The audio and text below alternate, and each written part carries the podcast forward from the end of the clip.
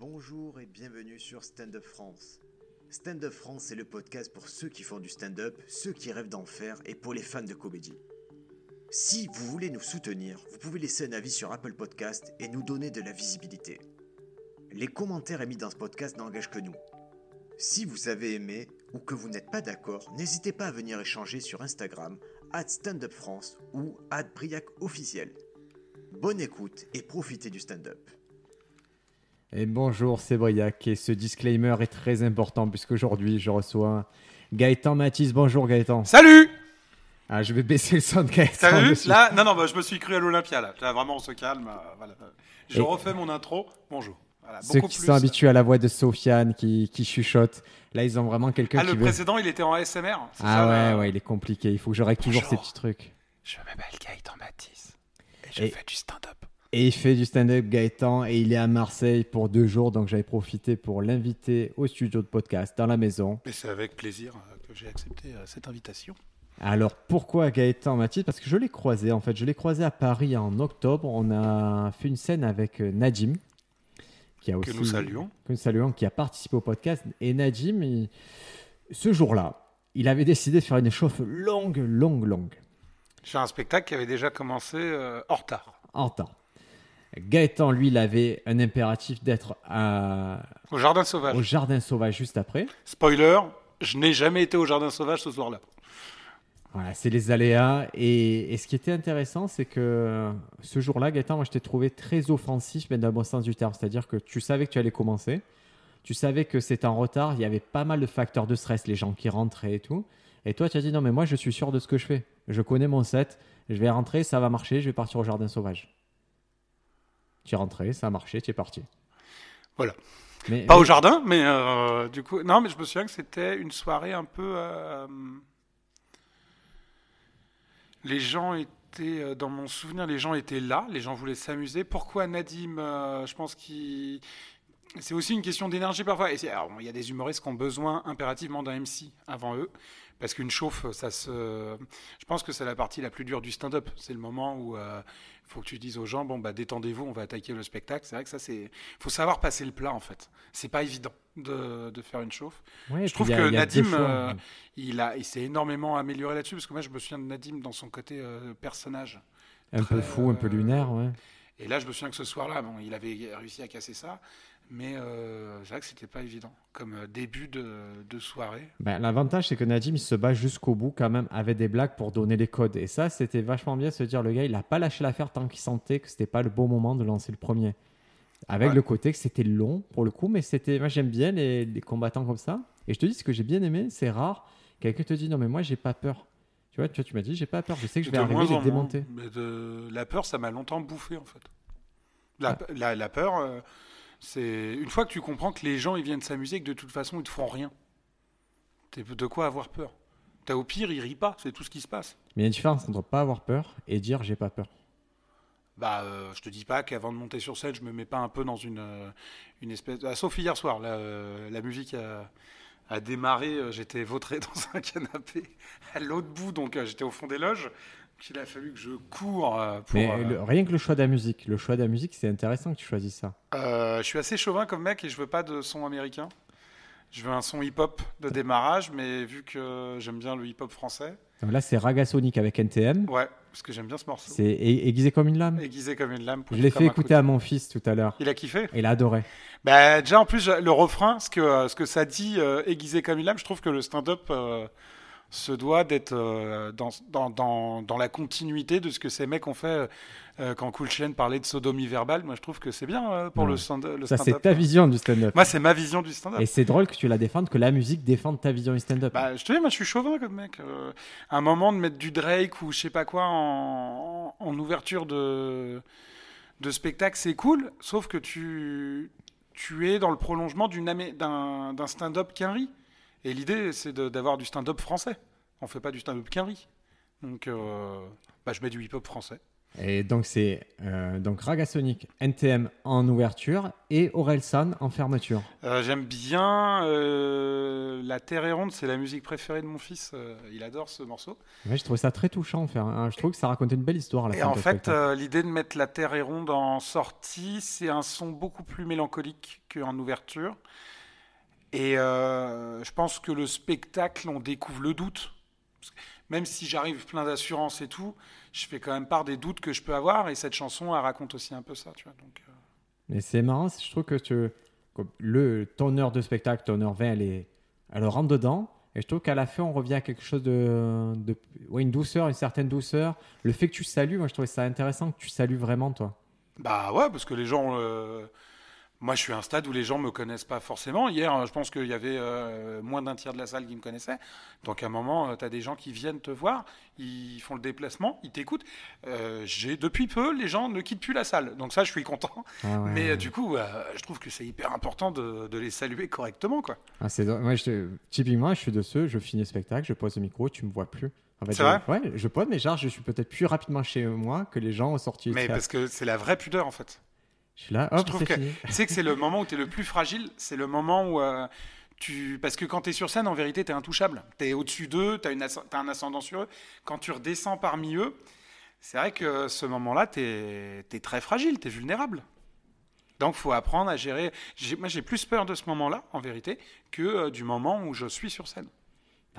Sur scène, pour moi, un grand masterclass de maîtrise, c'est-à-dire qu'on voit, tu as un truc à dire, ça va prendre plusieurs chemins, il y, a, des virages, mais tu sais ce que tu dis, et au final, tu arrives à l'endroit où tu vas aller, même s'il y a beaucoup, il y a du crowd work, il y a des choses, mais je vois qu'il y a une assurance. Cette assurance, tu me disais, toi qui avais peur, comment elle est venue cette assurance? Bah, force.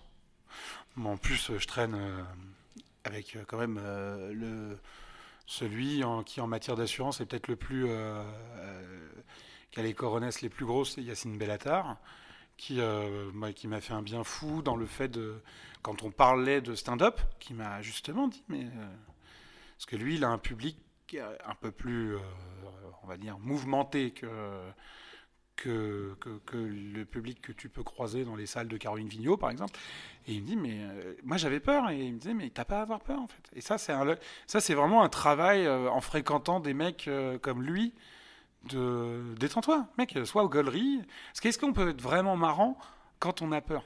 Si t'es pas euh, d'égal à égal avec les gens, tu les regardes les yeux dans les yeux. Tu vois, hier, euh, bon, la Lardu, on peut pas jouer euh, lumière allumée, mais moi, au point, euh, le... c'est pas que je joue lumière allumée, mais l'éclairage de scène éclaire la moitié de la salle. Alors, spoiler, tu peux jouer lumière allumée si on ce peut, soir, et si bah, ce soir tu tiens, veux. ce soir, on va peut-être faire ça. Mais c'est vrai que moi, j'aime bien jouer lumière en demi-teinte, comme ça. Je, Ouais. peux, je peux avoir les gens avec moi, et ça, je trouve ça hyper important. euh, De... Moi, j'aime pas jouer devant les murs noirs. Écoute, là, j'ai fait, je te dis, je- juste avant, j'ai fait une date d'un cinéma. Eux, ils avaient prévu un projecteur sur moi et d'éteindre les lumières. J'ai fait éteindre le projecteur, allumer les lumières parce que je sentais que l'exercice serait trop bizarre si Bah j'étais oui. seul sur scène. Ça le mur pas. noir, c'est. euh, bah, D'ailleurs, pour moi, c'est vraiment ça la différence entre one man show et stand-up. C'est que le stand-up, t'es avec les gens. T'es t'es un gens qui est monté sur scène et t'es avec eux et tu, en- tu Ouais, fais tu un truc qui leur parle, quoi. Et, et toi, tu disais donc, tu as ce côté, c'est vrai qu'on t'a vu dans Les 30 Glorieuses. Ouais. Et donc, tu es dans cette bande-là, donc Yacine Bellatar, Thomas Barbazan. Thomas Berzin. Est-ce que Jamil, tout ça, tu as, tu as des rapports ou si vous êtes juste. euh, Bah, Jamil, il est plus dans, le, dans la team, il est parti. euh, euh, on a des rapports euh, dans le, un peu les old school, euh, vraiment les D'accord. old-timers de l'émission. Tu as Benjamin Tranier. Ouais. Yacine a réussi à fédérer un truc assez étonnant. C'est une bande de copains. Il n'y a pas de tension dans ce truc-là. Il n'y a que des gens qui s'entendent bien, avec qui on est plus ou moins proches les uns les autres en fonction des affinités, mais il n'y a pas d'embrouille. Et il y a un point commun, moi je, je sens vraiment qu'il y a un point commun dans cette émission, c'est que c'est des stand-uppers, entre guillemets, mais, Entre autres, il y a tout. mais le, c'est vraiment la persona comique qui dépasse tout. C'est-à-dire qu'il y a vraiment une volonté de faire passer l'attitude au-delà de toutes tes blagues. C'est-à-dire que c'est très identifiable. La proposition de chacun Bah. est vachement cloisonnée. Il te faut un vis comica, je pense. Et ça, c'est Yacine qui me l'a fait comprendre. C'est on oublie les blagues. C'est les blagues, c'est juste du travail, euh, d'écriture et tout. Mais euh, l'idée, et Yacine euh, excelle dans ce domaine. C'est, euh, t'as vu, je le suce là. je- Non, c'est Euh. Moi, il peut le monter de- sur scène et faire une heure d'impro tous les jours. Mais c'est de la. Dans ton cas, là, actuellement, c'est c'est un travail presque de mentor. Bah, je- moi, ils boostent mentor. pas mal. hein. Vraiment, ils m'ont pris. euh, Et donc, c'est vachement important, tu vois. Je ce- sortais du Paname. Le Paname, on n'est pas du tout dans la même ambiance. Il y a un côté très compétitif les uns les autres, qui n'est pas forcément un côté. euh, pas de la compétition dans le bon sens du terme. Il y a quand même un truc un peu masculinité toxique, bah, moi que je trouve nocif, quoi. Et euh, je leur fais un bisou. Et euh, Yacine, c'est autre chose. Il propose autre chose. De, euh, bah non, on va te donner de la confiance, on va te donner. euh, on va, il faut que tu prennes confiance en toi, que tu réalises à quel point tu es drôle. C'est autre chose, c'est un autre chemin. Et si vous traînez, vous, chez vous, si vous traînez avec des gens pas forts ou qui n'ont pas de grande volonté comme ça, vous voyez que forcément, ça vous tire pas vers le haut. L'entourage en stand-up est Ah, mais très faut, faut important. être avec des gens hyper. Mais déjà, en fait, si tu veux comprendre comment on fait rire, il faut que tu sois entouré de gens drôles. Drôle. Et, et c'est pas grave, même s'ils sont critiques. je veux dire, la critique vraiment des mecs forts, elle est importante. Ah oui, et ça, je pense que c'est aussi un. C'est une qualité, malheureusement, qu'on entend rarement, euh, qu'on voit rarement aujourd'hui, c'est être humble. Ouais. Et genre, en fait, euh, si, euh, si on te dit, bah ça, c'est pas bon et tout, faut pas te braquer. C'est- Bah non, on te le dit, c'est pas bon. Euh, et puis, bah, change ce truc, tu feras mieux. Parce que moi, je crois pas au génie. Tu sais que même Roman Fressinet, Ouais. moi, je me souviens que je l'avais vu arriver à Paris et on était au café Oscar. Moi, je me prends, je me plante ce soir-là royalement et j'étais un peu affecté parce que je pensais que ce que j'avais fait était très drôle et bon, ça marche pas. Et Roman passe, il se plante, c'est pas ouf, ça marche pas. Mais lui avait déjà cette espèce d'assurance, il savait qui il était. Il arrivait euh, très sûr de lui. Il dit c'est pas grave, c'est un texte, on va le virer. Et euh, mais ce mec-là avait déjà 7 ans de stand-up dans les jambes quand il repartait du, du Québec. toi. Donc nous, on a vu ce mec débarquer en se disant qui est ce type? On le connaît pas, il éclate tout le monde. Donc il y avait le côté génie, sauf qu'il a travaillé. Sauf qu'on n'a pas vu, tu sais, on a vu euh, la face visible de l'iceberg, on n'a pas vu la phase euh, sous-marine de l'iceberg. Il a travaillé dur et il a Et- cette particularité, c'est qu'il a compris des choses avant d'autres et qui continue à travailler dur et qui maintient une avance. Il a été chercher des techniques qu'il n'y avait pas en France. Des il maintient cette avance-là. Quinry, et C'est ouais, ouais. c'est génial de se dire, ok, à un moment, tu, tu touches un truc, mais ce qui t'a permis d'arriver à cet endroit-là, il faut le reproduire en permanence pour toujours garder cette avance-là. Et c'est là que tu vois que des, fa- hein. des faris, des brokers et tout, quand ils voient un roman, ça les perturbe. Bah, ils vont le chercher. En fait, ils vont dire, ok, comment ça marche? Ils vont le chercher pour prendre ça et comprendre comment Ah. ça marche, ce truc-là. Mais ça, c'est des mecs, euh, tous les gens que tu as cités, c'est des bûcheurs. Ouais. On est chez des gens qui bûchent énormément. Mais je crois pas que. Moi, je, je pense que c'est vraiment une affaire. Mais d'ailleurs, j'essaye de. moi, J'ai envie de croire dans, un- dans une société, euh, euh, la méritocratie, tout ça. Et là, pour le coup, le stand-up, euh, tu démarres de toute façon. Alors, il y en a qui peuvent avoir un potentiel plus gros que d'autres dans leur vis comica, leur côté sympa et tout. Mais tu démarres, même un mec sympa, t'es nul à la base. Oui. Et c'est à force de. Et il faut l'accepter, en fait. Ce qui est dur, c'est d'accepter d'être nul et d'accepter d'être nul pendant longtemps, en Et fait. il faut pas. euh, voilà. Et, mais je pense que si vous vous dites, euh, vous- on est un génie, je suis un génie, vous perdez du temps. Parce Alors, que t'es pas un génie de base. Ce qui est marrant, c'est que les deux personnes, je pense, le stand-up français qui disent qu'ils sont des génies, c'est toi. Moi, je le dis pas. Je Et le fais au second degré. C'est toi et c'est moi. C'est vrai? Ouais, je te jure, ouais, tu prends mon truc Instagram, il est marqué génie. Ça- Ouais, mais moi, j'utilise beaucoup le second degré là-dessus. Ouais, d'accord. Mais tu vois, euh, un mec comme Dave Chappelle, à 17-18 ans, il sort son premier special. Euh, bon, c'est une leçon. euh. Euh, donc là, on a affaire à un mec qui est petit-fils d'un pasteur, d'un pasteur. Le mec est donc, tu sens qu'il a vraiment l'art de la prêche. Et sa mère travaille prof de fac d'université dans les sciences sociales. Et euh, bon, il est le premier à avoir parlé du privilège blanc, de tous ces concepts, qui aujourd'hui euh, alimentent aussi beaucoup le, le stand-up. Mais là, on a affaire à quelqu'un de brillant. Et c'est vrai que moi, j'ai jamais revu ça chez quiconque de quelqu'un aussi brillant que ça. Donc là, je pense qu'on a peut-être, si, euh, tout comme il y a eu Mozart en musique, mais Non. il n'y a jamais re-eu Mozart. Ouais, mais euh, s'il y a Dave Chappelle, derrière, il y a son mentor, Tony Woods. Derrière, il y a toute une équipe. Et on a eu cette conversation qui était très longue avec euh, mon ami Paco, qui est euh, auteur de BD, qui se connaît très bien stand-up, qui s'est refait tout Dave Chappelle récemment. Il m'a appelé, il m'a dit écoute, je me suis rendu compte d'un truc avec Dave Chappelle. Et j'espère qu'il m'en voudra pas de partager ça avec tout le monde. C'est qu'il me dit il a ce côté où il s'inclut. euh, C'est-à-dire, s'il attaque un sujet, il dit par exemple. Il y a ce problème avec les trans. Et il dit, mais le problème, c'est moi. Dave Chappelle, il ramène toujours ça. temps, Il dit, bah c'est oui. moi le souci, c'est moi qui devrais comprendre et je suis pas assez fort pour comprendre. Si tu dis, il y a un problème avec les trans, tout de suite, tu tombes dans la transophobie, Ouais. l'homophobie, tout. Si tu dis, c'est moi qui ai un problème avec les trans, donc tu sors de toi, tu te juges toi-même, ça, c'est ton sketch, tu te places du bon côté de la morale. Et on a eu un côté qui était intéressant. Donc moi je lui dis mais quoi mais c'est- et il me dit toi les blagues que tu as écrites en particulier pour Camelot et tout, il y avait beaucoup de trucs négatifs, de trucs. Et, alors que tu es censé être quelqu'un de plutôt positif, je, suis vraiment de l'école du verre à moitié plein. Je pense que le meilleur stand-up, il vient des trucs, euh, pas du ricanement, mais de, tu vois, de l'étape d'après. J'ai fait, Paco, c'est un premier jet. Et le premier jet, pardonne-moi, le premier jet, il est comme ça parce que c'est le truc qui me vient plus facilement à l'esprit. Mais quand je vais le jouer 100 fois, 200 fois, j'atteindrai le niveau qu'on voudrait atteindre. Mais là, c'est mon premier jet. Et Dave Chappelle, ce que tu vois, c'est pas son premier jet. Mais c'est un énorme bosseur, tu te rends Donc, compte? euh, il faut. Tu sais que j'ai appris au Comedy Stellar, il a joué 8 heures de suite, je crois. Ouais, ouais, il a fait des. Non, mais là, par contre, ce que tu dis sur la négativité, je pense qu'effectivement, ton premier spectacle, c'est tu balances des vannes pour détruire. Ouais. Euh, bam, bam, tout est très négatif. Et par la suite, euh, tu comprends que euh, tu peux rire en étant euh, positif et constructif. Et je pense que ce que- c'est ce qui fait la différence entre un humoriste amateur qui débute et quelqu'un qui arrive sur un niveau bien plus confirmé. Bah, au début, tu es très empirique, c'est-à-dire tu prends un phénomène et tu vas le déconstruire et te dire, ok, quelle blague je peux caler là-dedans? Et après, à force de jouer, tu vois qu'il y a, il y a comme des trucs sur lesquels tu peux te glisser, te dire, ok, en fait, ce qui est drôle, c'est la partie d'après. C'est comme disait Seinfeld à propos de Richard Pryor, ce qui est drôle, c'est le chien qui parle. C'est, c'est le moment où ça décolle totalement. Quoi. C'est Richard Pryor qui, qui faisait des blagues sur le fait qu'il s'était mis le feu lui-même hein, avec une pipe à crack.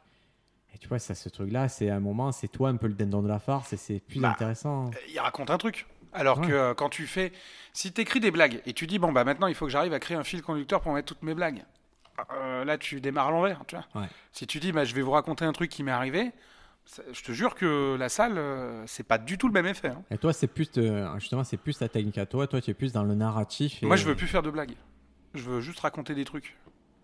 De, j'essaye vraiment. Le problème, si, bah tu vois, moi je au début je commençais, j'avais des jeux de mots, des trucs, mais de quoi ça parlait? Ça parlait de rien. Les gens avaient entendu. Alors, de temps en temps, as une blague plus drôle que l'autre qui fait mouche. Mais je pense que ça, c'est le pire qui puisse arriver à un humoriste et qu'on lui dise Bon, bah ouais, il y avait des blagues qui faisaient mouche. Ça, c'est horrible. Si tu racontes des trucs, ça ça peut plus t'arriver. Tu racontes une, des, des situations dans lesquelles euh, tu t'es trouvé grand, minable. Et puis, c'est ça ce qui fait. C'est la vie souvent, tu sais. Tu peux être courageux un jour, lâche le lendemain. C'est ça, quoi. C'est vivant. Il y a un livre qui s'appelle, euh, je recommande souvent un podcast qui s'appelle Playfully Inappropriate de Jared Volt.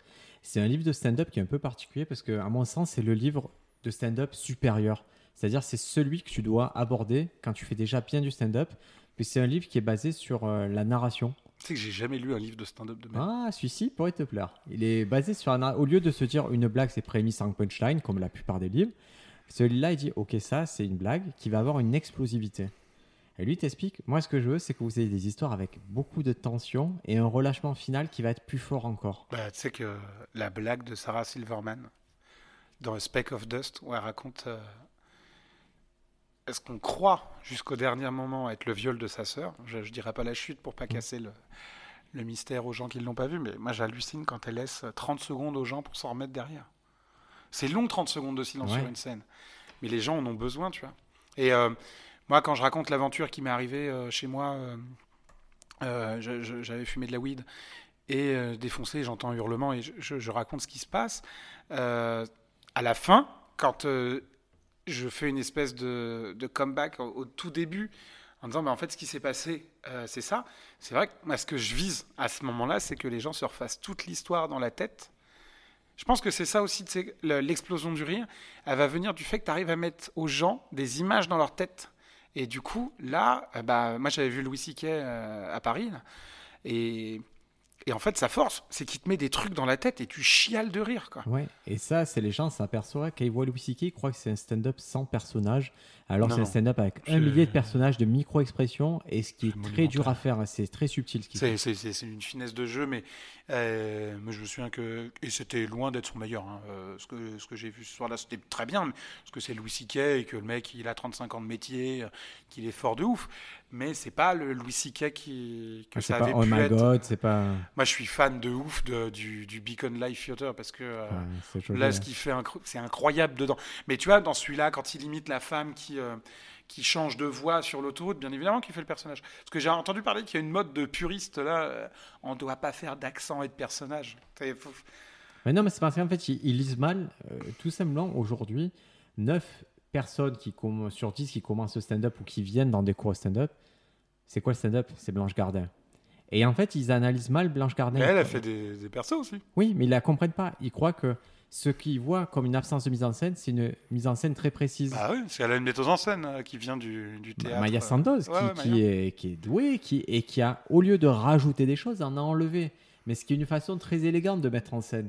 Et ils croient qu'en fait, c'est une absence de personne, alors qu'elle fait non, plein c'est- de c'est- micro-situations. de mi- Mais, mais c'est ça qui est beau d'un stand-up, c'est comme c'est qu'on croit que c'est Mais improvisé. même Gaspard Proust, je pense, j'ai pas vu son, son, son nouveau spectacle, mais euh, bon, c'est vrai que j'étais un peu, je me reconnais dans ce que tu dis. Au début, je voulais que ça soit très épuré, tout ça.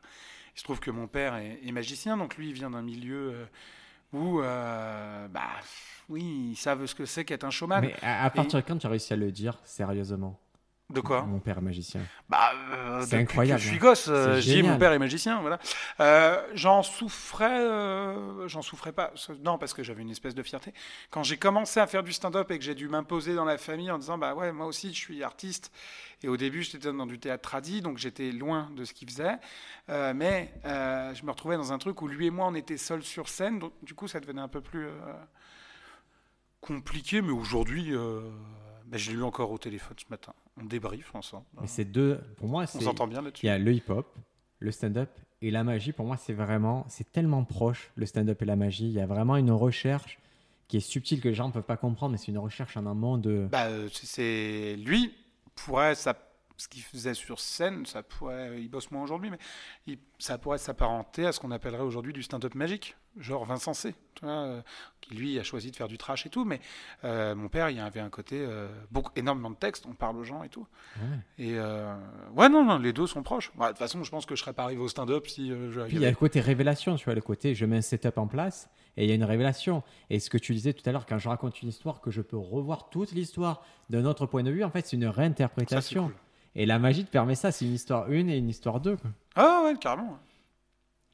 Et donc, ouais, c'est vrai qu'il y a ce mode, euh, où pas d'accent, pas de truc et tout, mais en fait, ce qu'on dit, c'est pas d'accent ra- par race. Tu vois, Bah, pas d'accent où oui. tu n'es pas légitime. Mais Mais tu dois faire Mais des même, tu vois, personnages. je fais un accent euh, dans le spectacle, je m'amuse à faire un truc, mais je dirais pas quoi pour. euh, marrant, je, fais un.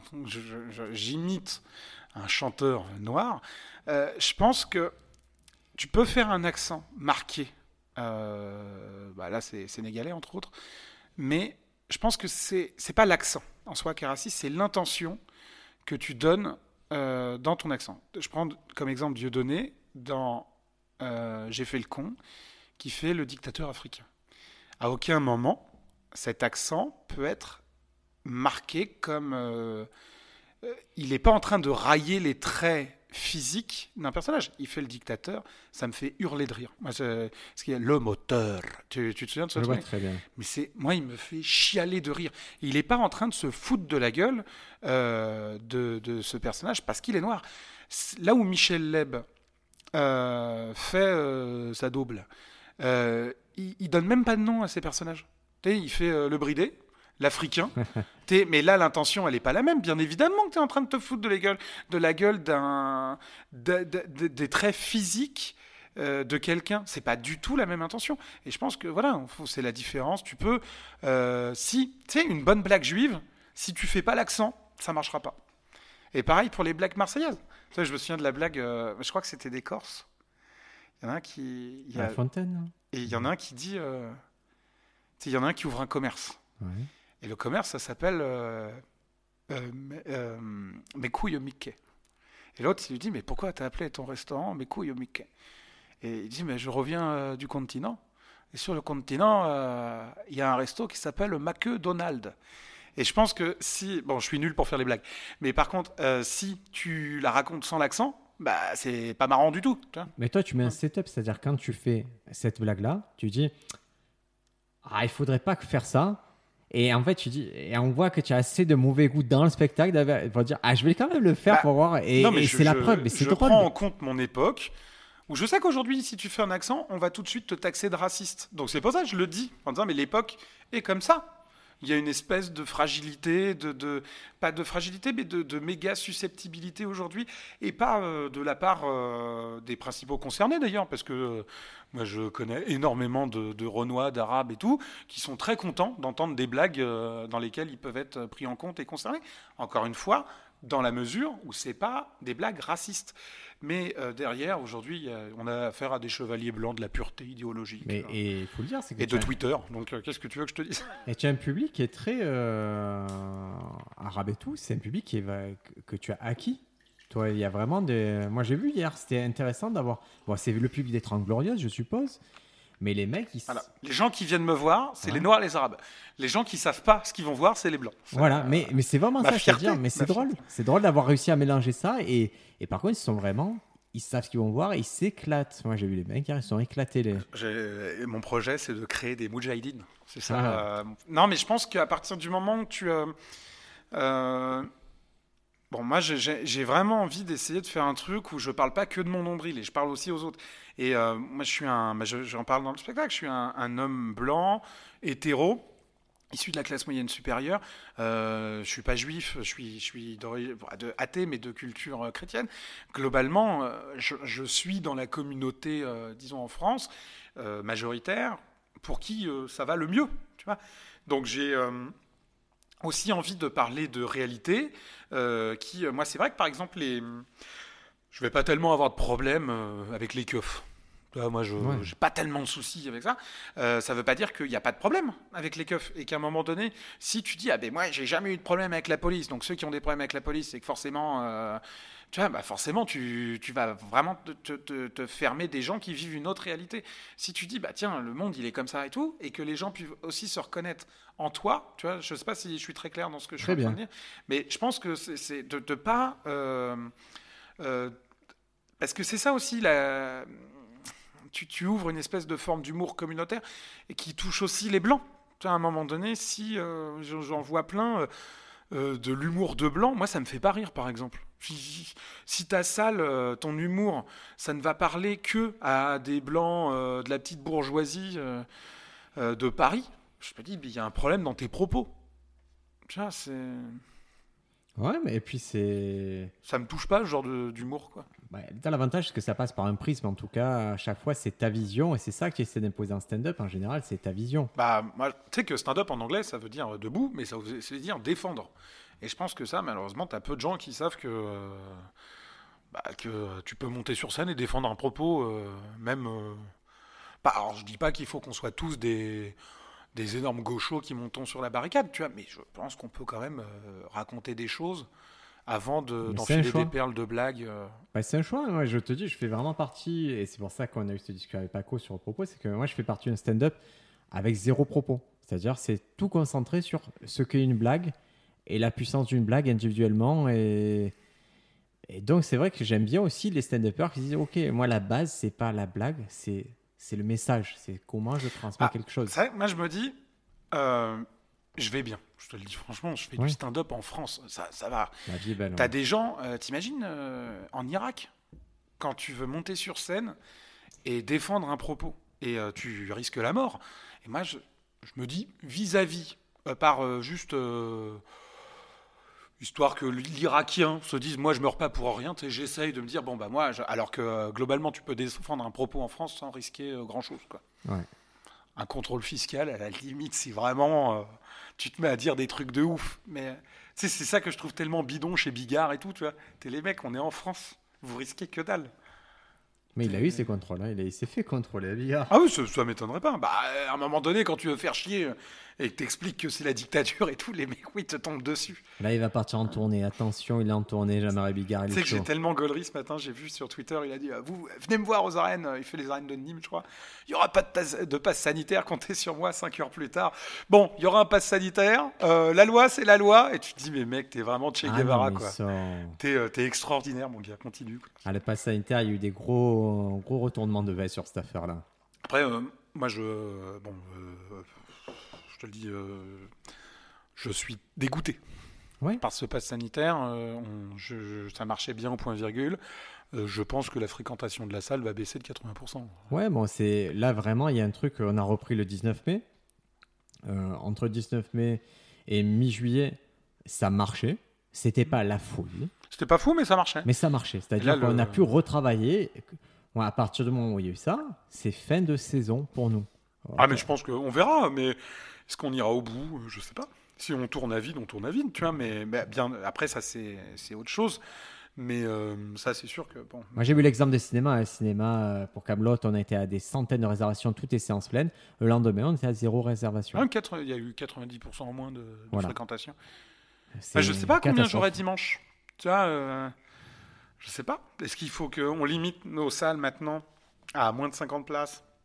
Pas de passe sanitaire. Et, ça, et ça c'est un arrangement qu'on s'est inventé. C'est pas vrai. C'est une légende urbaine. C'est-à-dire que si tu. Euh, je crois qu'au niveau du droit, ça se défend. Si tu bloques les réservations à 50 et que. C'est la euh, capacité de la salle à la base, c'est le texte, c'est la capacité de la Ah ouais salle. ouais. Mais bon, je pense pas qu'il soit De pointu. toute façon, ils veulent ça, faire hein. chier pour que les gens se vaccinent. Donc ça, c'est- ça- ça- là, pour le coup, ça dépasse le Moi, stand-up. c'est fait. Mais ça, c'est certain que le stand-up euh, va. Là, euh, si vous voulez vous lancer dans le stand-up actuellement, c'est sûr que c'est plus compliqué euh, qu'en temps normal. euh. Donc, go, on doit se lancer dans le stand-up. Gaëtan, qu'est-ce qu'on fait? Toi, toi, est-ce qu'on va à l'école de stand-up? Euh, moi, j'ai jamais été à l'école de stand-up. Peut-être que tu t'es dit, Mais déjà, tu sais que moi, quand j'étais petit, je faisais une blague foireuse. On me dit, ah, t'as fait l'école du rire. Et l'idée même que des gens aient inventé l'école du rire, bah, ça me fait hurler de rire. C'est. Oui, bah, faites ce que vous voulez faire. Moi, je pense que. Il n'y a pas besoin de payer 5000 balles euh, pour, euh, pour ça. Vous payez un stylo, un carnet, vous prenez des notes, euh, beaucoup d'autodérision. Essayez de- d'essayer. Louis C.K. il a un truc qu'il disait dans un de ses spectacles et euh, ça m'a vraiment marqué. Il disait le, jour où j'aurai fini de me comprendre, je vous laisserai avec mes conneries. Mais moi, je j'essaye de comprendre qui je suis. Pourquoi je me mets en colère à certains moments? Pourquoi euh, je pense ce que je pense? Et parfois, je suis assez extérieur à moi. Il me dit mais bah, en fait, t'es pas euh, autant de gauche sur certains points que tu voudrais l'être. T'es pas, euh, t'es pas non plus de droite euh, sur d'autres. Et en fait, je pense qu'il y a une capacité euh, de nous à se façonner nous-mêmes, mais il y a aussi un déterminisme dans lequel on évolue. Et ce déterminisme-là, il faut qu'on essaye de le comprendre et qui on est. Et je pense qu'à partir du moment où tu as compris réellement qui t'es, bon bah là tu peux. euh, c'est là que l'autodérision va en arriver, tu vois. Mais moi c'est vrai, j'ai longtemps essayé de jouer les root boys sur scène et tout, mais non. J'ai grandi dans les Yvelines, euh, à côté de Montfort-la-Maurie, je suis pas un root boy. Donc euh, là où un mec euh, qui a grandi, je sais pas, à Stein ou à Évry, va être euh, défendre un stand-up plus, euh, je dis pas Kaira dans le mauvais sens du terme, mais beaucoup Urbain. plus street, beaucoup plus urbain, tu vois. Moi, je suis pas là-dedans. Ouais. Mais tu vois, le fait d'assumer totalement mon côté petit bourgeois de Montfort, bah t'as des mecs d'Evry qui vont qui vont kiffer aussi parce que c'est assumé, c'est autre chose et dire bah voilà, moi je suis comme ça et on vous vous êtes comme ça et malgré tout on, euh, on va s'entendre. Ouais, c'est clair pour toi et ça fait partie de ce qui compose le monde. Mais toi, donc tu dis stylo, carnet, est-ce que qu'est-ce qu'il doit faire un mec qui veut vraiment faire Un dictaphone. Un dictaphone. Et essayez de, de, de, de, rac- de penser ce que vous racontez, quoi. Et de ne pas vous mettre à raconter des trucs pour raconter des trucs. Alors, je sais qu'au début, tu essayes de faire des blagues. Tu tu te débrouilles comme tu peux. C'est trash. euh, Mon père, ma mère. euh, voilà, frère. tu fais des trucs et tout. Mais en fait, c'est plus d'essayer de raconter des trucs. De. De, ouais, de créer un truc qui va intéresser les gens. Et Et- les faire gaulerie. Parce que on le rappelle, être intéressant, c'est plus important que d'être marrant. Ah bah, de toute façon, c'est parce que tu es intéressant que les gens vont te prêter de l'intérêt et rire.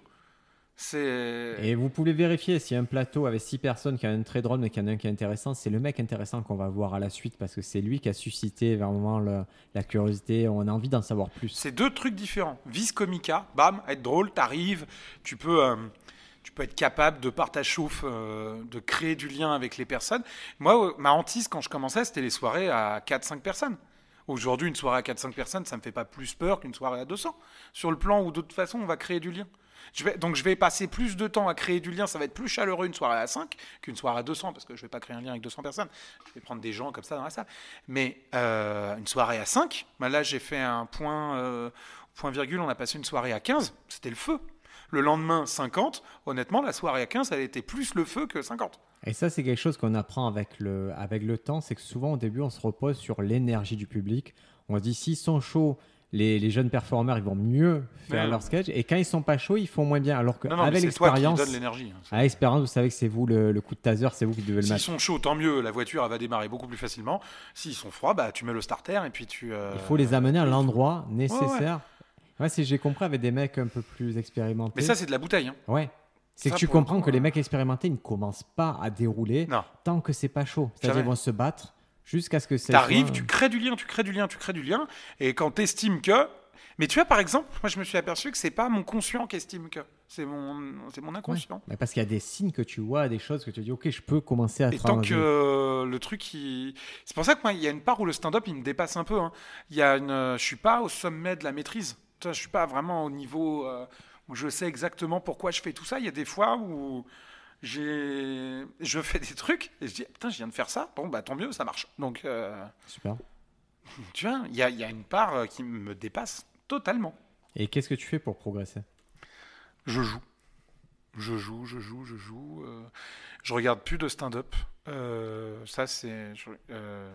Mais tu en as beaucoup vu parce que tu me disais, je suis pas un geek du stand-up, mais quand on parle, tu, tu, tu connais Bah, plutôt bien. ça fait euh, 8 ans que je fais ça. euh, J'ai regardé. Moi, en fait, je vais te dire, aujourd'hui, je regarde que euh, s'ils sortent des nouveaux spéciaux. J'essaye de pas les.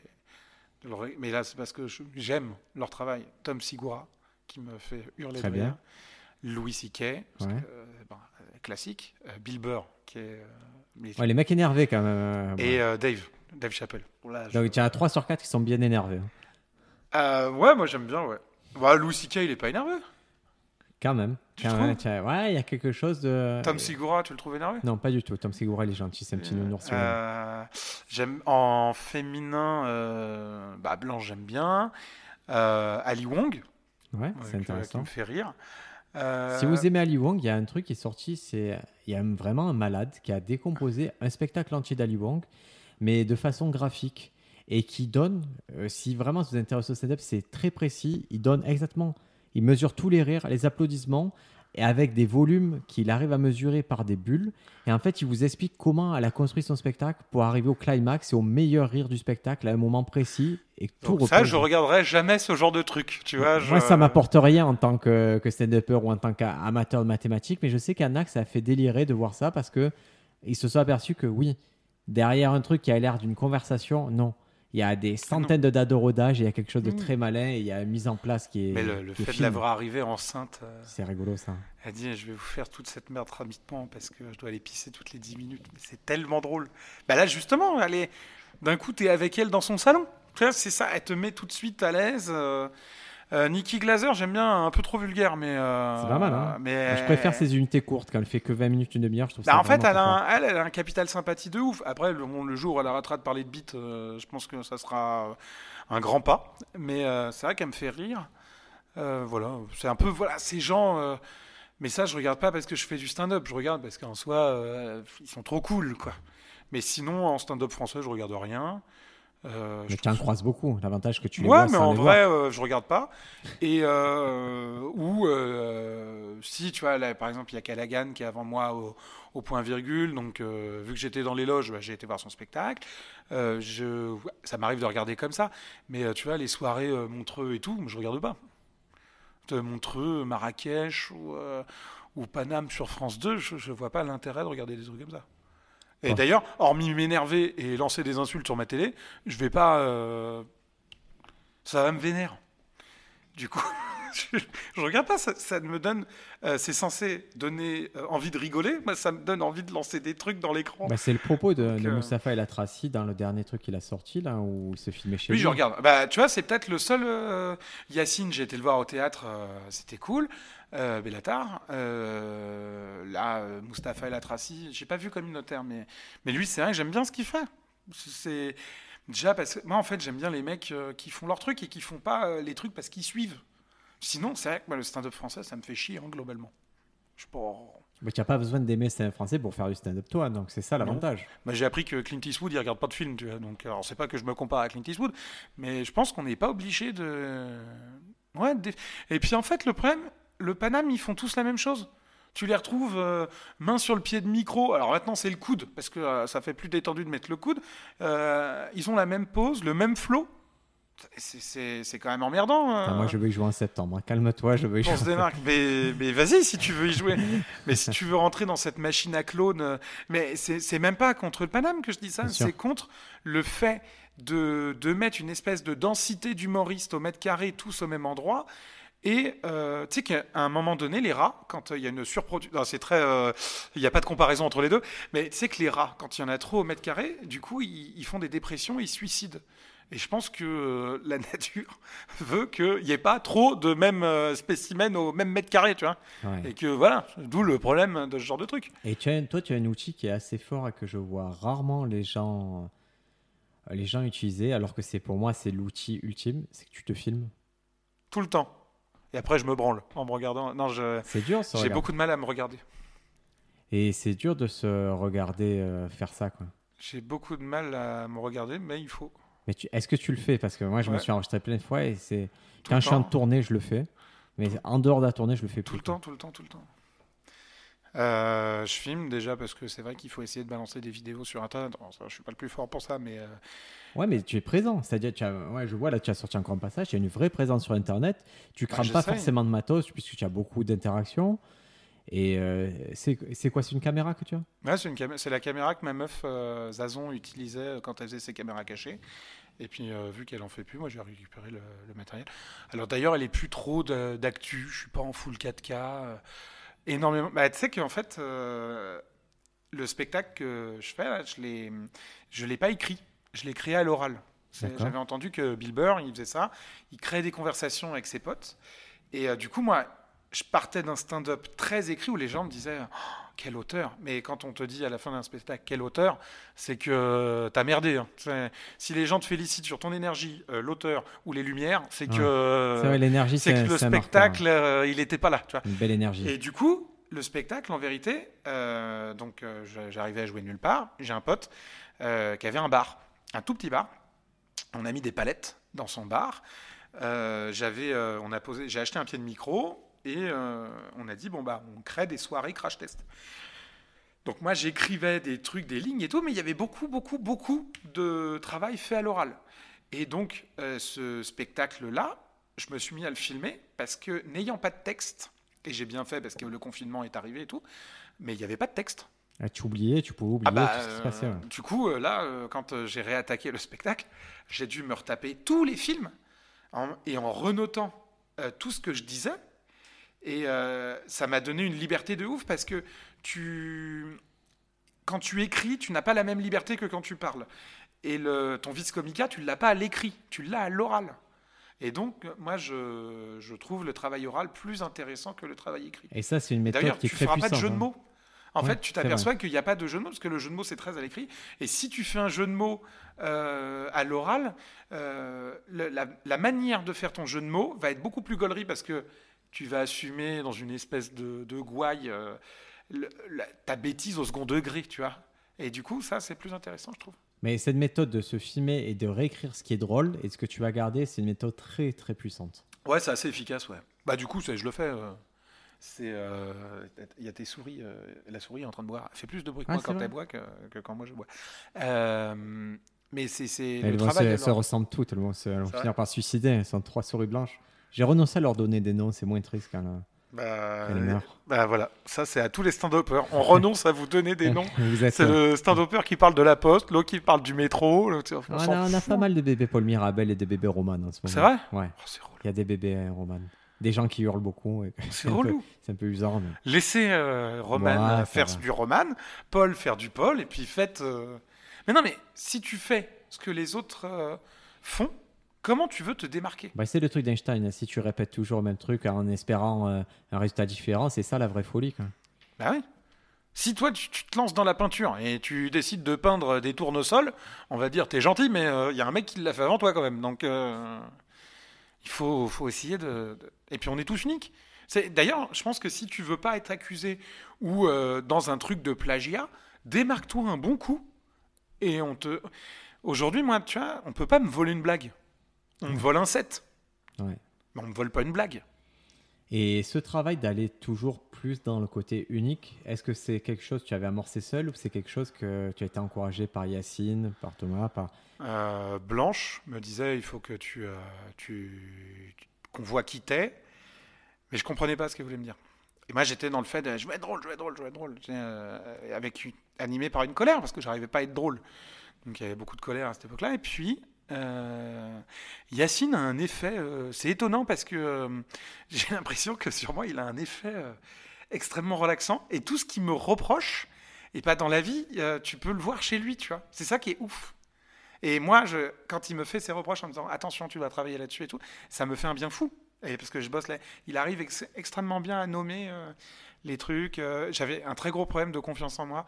Et ça, le problème, c'est que euh, si t'as pas confiance en toi, un stand-up, tu peux pas. euh, Parce qu'on est seul. C'est le stand-up, c'est une activité de solitude.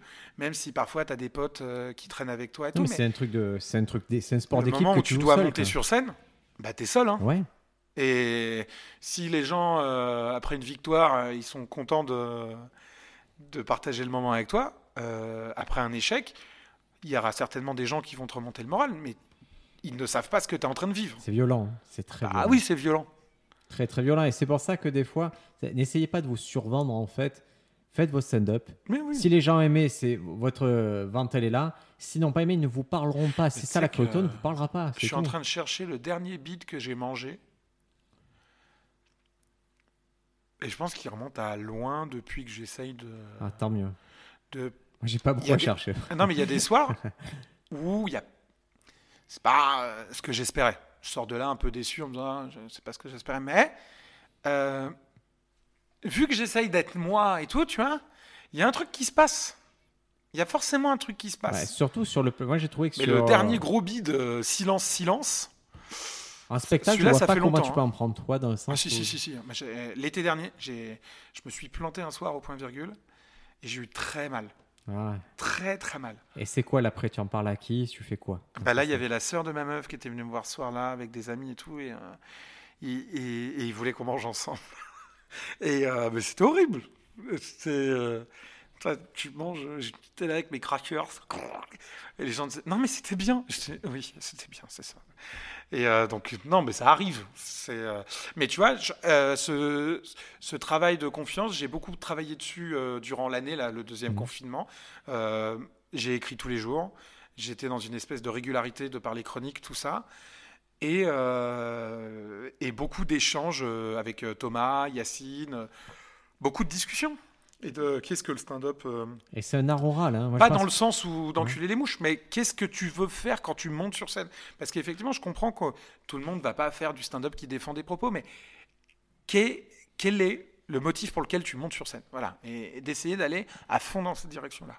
Et, je, et c'est vraiment un art, moi je vous le dis. C'est, et c'est ce qui manque par exemple à mon pote Paco qui lui est auteur de BD, donc il va écrire des gags, mais il échange peu avec les autres sur les gags. Je dis, mais c'est ça, l'étape d'après c'est parle des gags autour de toi, parle de ce que tu veux faire, parle des idées. Moi j'adore parler de certaines prémices avec des gens, me dire, ok, qu'est-ce qu'ils comprennent de cette prémisse-là, qu'est-ce qu'ils accrochent et c'est quoi leur point de vue sur ça, que je puisse un peu jouer avec ça? Mais j'écris peu de gags. J'écris plus des. Je regarde le monde, je me dis, tiens, euh, j'avais fait un sketch qui est sur ma chaîne YouTube, euh, où je vais euh, avec ma meuf, euh, elle était enceinte d'ailleurs, c'est assez rigolo à voir comme sketch. On va chez un couple d'amis homo et qui ont une fille, et ils ont, on s'embrouille sur l'homoparentalité par rapport à des oiseaux qui sont dans une cage. Et je me souviens que c'est une histoire qui m'a été. c'est une histoire. C'est un pote qui me racontait ça, qui s'est embrouillé avec un, couple de potes à lui.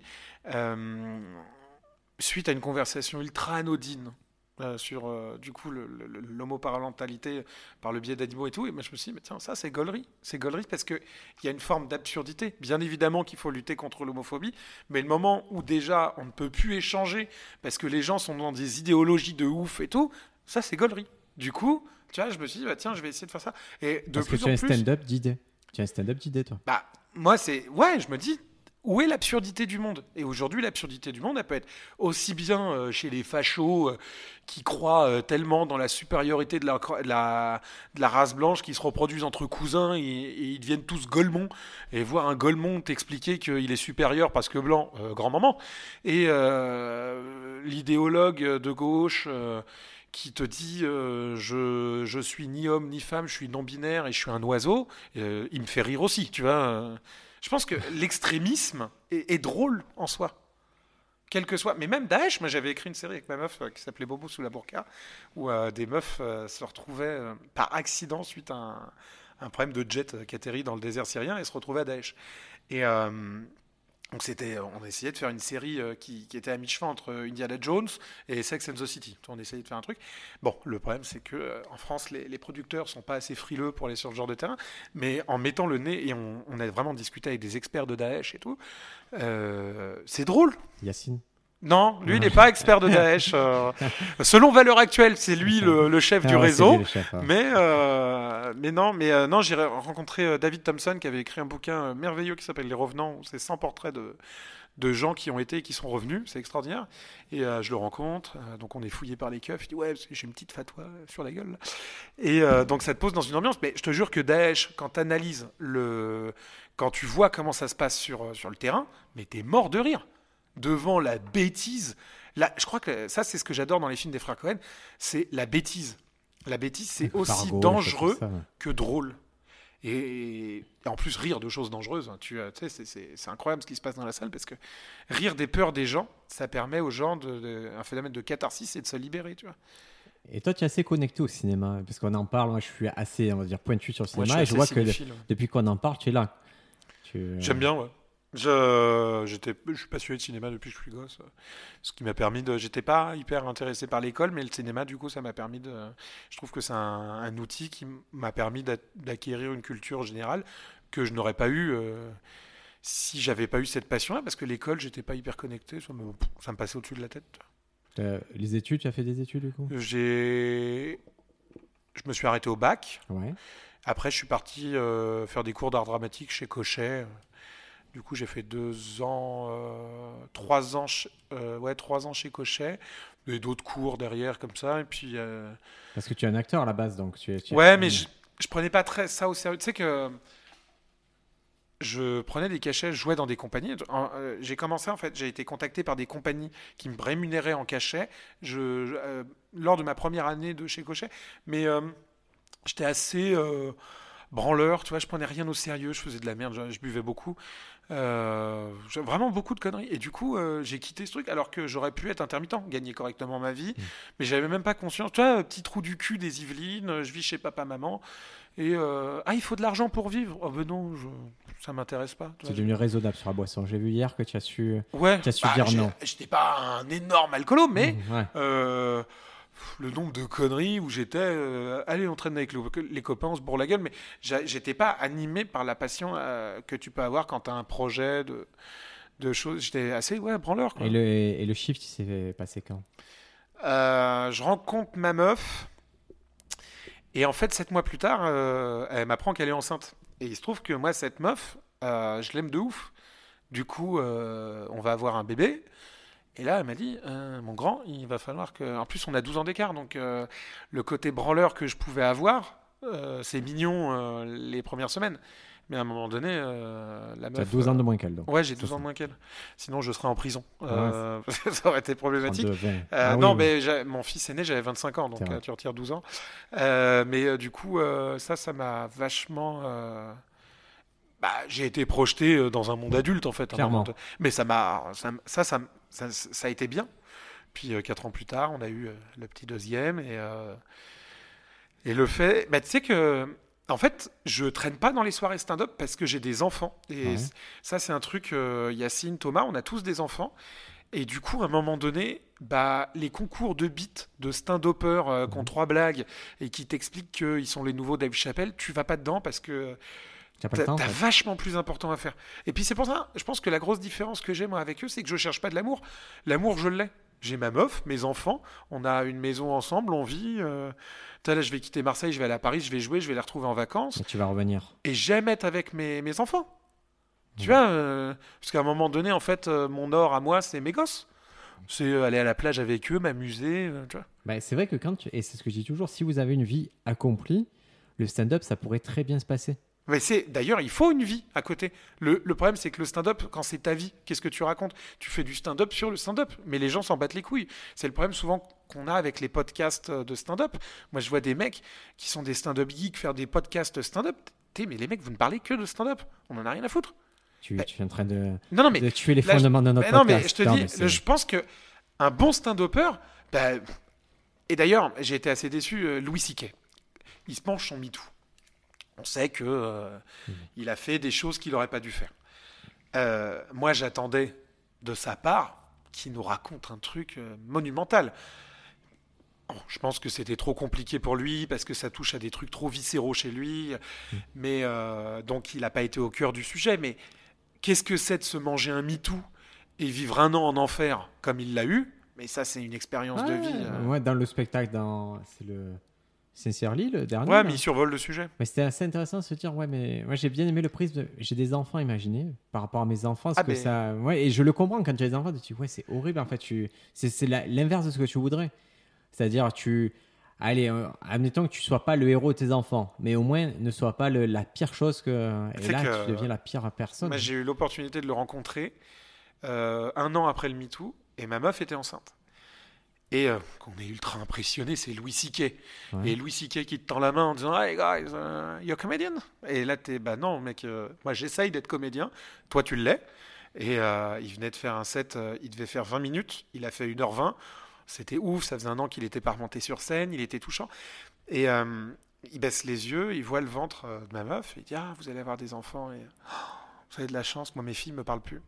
Et euh, tu vois à quel point en fait il a été brisé. En plus, Oui. t'imagines la bourgeoisie new-yorkaise où euh, tout le monde est sous Prozac là-bas. Mais C'est- depuis le premier spectacle, ses enfants, c'est au cœur et tu vois la tendresse qu'il a. Bah, ça Et comme chez. Yacine, moi, le moment où Yacine me bute de rire, c'est pas quand il parle de Marlène Schiappa sur scène. Quand il raconte euh, sa vie avec son fils, c'est, moi, il me bute. Mais il me fait chialer à ce moment-là. Parce que c'est, c'est trop drôle. Tu vois là, ce que j'aime énormément chez Yacine, c'est euh, il a ce truc de euh, j'ai cet héritage culturel qu'est l'islam. Euh, j'ai envie de faire plaisir euh, à mes parents, mes grands-parents. En même temps, euh, je suis un mec de Paris euh, avec une meuf bobo, euh, des gosses, mon fils. Et quand tu arrives à mélanger aussi bien des idées un peu conservatrices, un, un peu progressistes, et t'assumes totalement d'être dépassé dans ce truc-là, bah, t'es touchant. Ouais. Et là, tu, tu peux, tu vas, tu vas choper tout le monde. On arrive à la fin de ce podcast. Déjà Oui. Putain, On aurait pu faire 8 heures. Là, Et mais y a, on fait un truc toujours en fin de podcast, c'est qu'on prend son téléphone et on prend les derniers trucs ou son carnet, les dernières blagues ou dernières idées qu'on a eues. En pour que tu vas transformer ça en stand-up. Si tu veux, je t'attrape ton téléphone. Vas-y, mais je- j'ai peu de notes euh, dans mon téléphone, moi.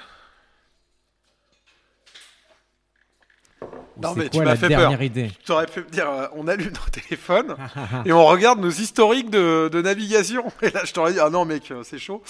Alors, C'est quoi les- Surtout la dernière idée ou le dernier truc, tu te dis, ok, le prochain truc que je défends sur scène, c'est ça. ouais, mais, là. euh, je vais te dire, à quand remonte ma dernière note?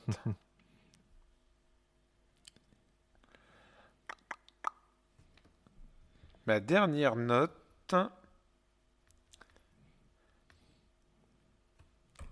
Ou ta dernière blague, le truc, tu te dis, ok, ça, c'est le prochain truc qui est. euh, Tac, tac, tac, tac.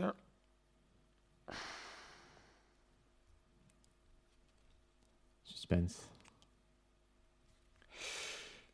Ah, j'avais écrit un truc. euh, Donc, cette note remonte à quand Pour te situer à quel point je. Putain, 31 décembre 2020. Ça, c'est ma dernière note. Quel feignant.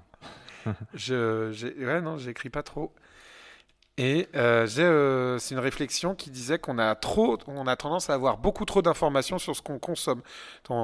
Aujourd'hui, on entend parler des perturbateurs endocriniens, du glyphosate, et du coup, on a peur et on, on- on est obligé de faire gaffe à tout. Et nos parents, au même âge, tout ce qu'ils disaient, c'est passez-moi ce sachet de LSD. Voilà, je pense qu'on a trop d'informations. Pas mal.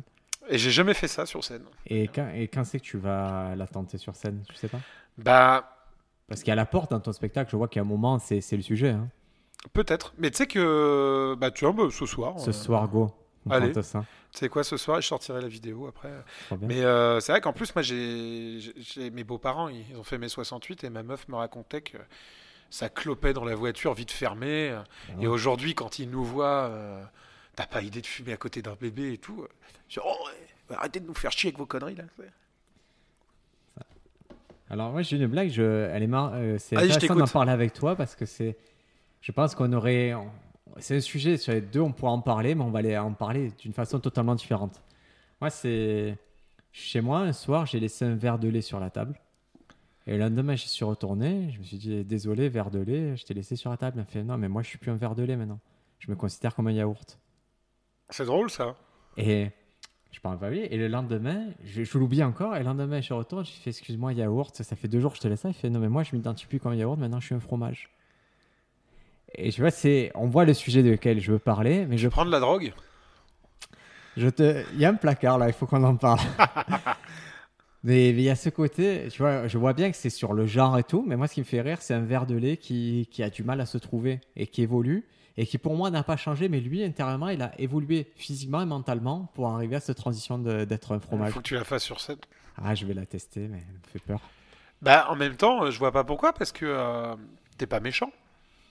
On en revient tout à l'heure. Ouais. Moi, je pense pas qu'il y ait de, de sujet interdit, mais même, il y a une rumeur qui dit euh, Ah, on peut plus rien dire, euh, les juifs. Non. Sois drôle.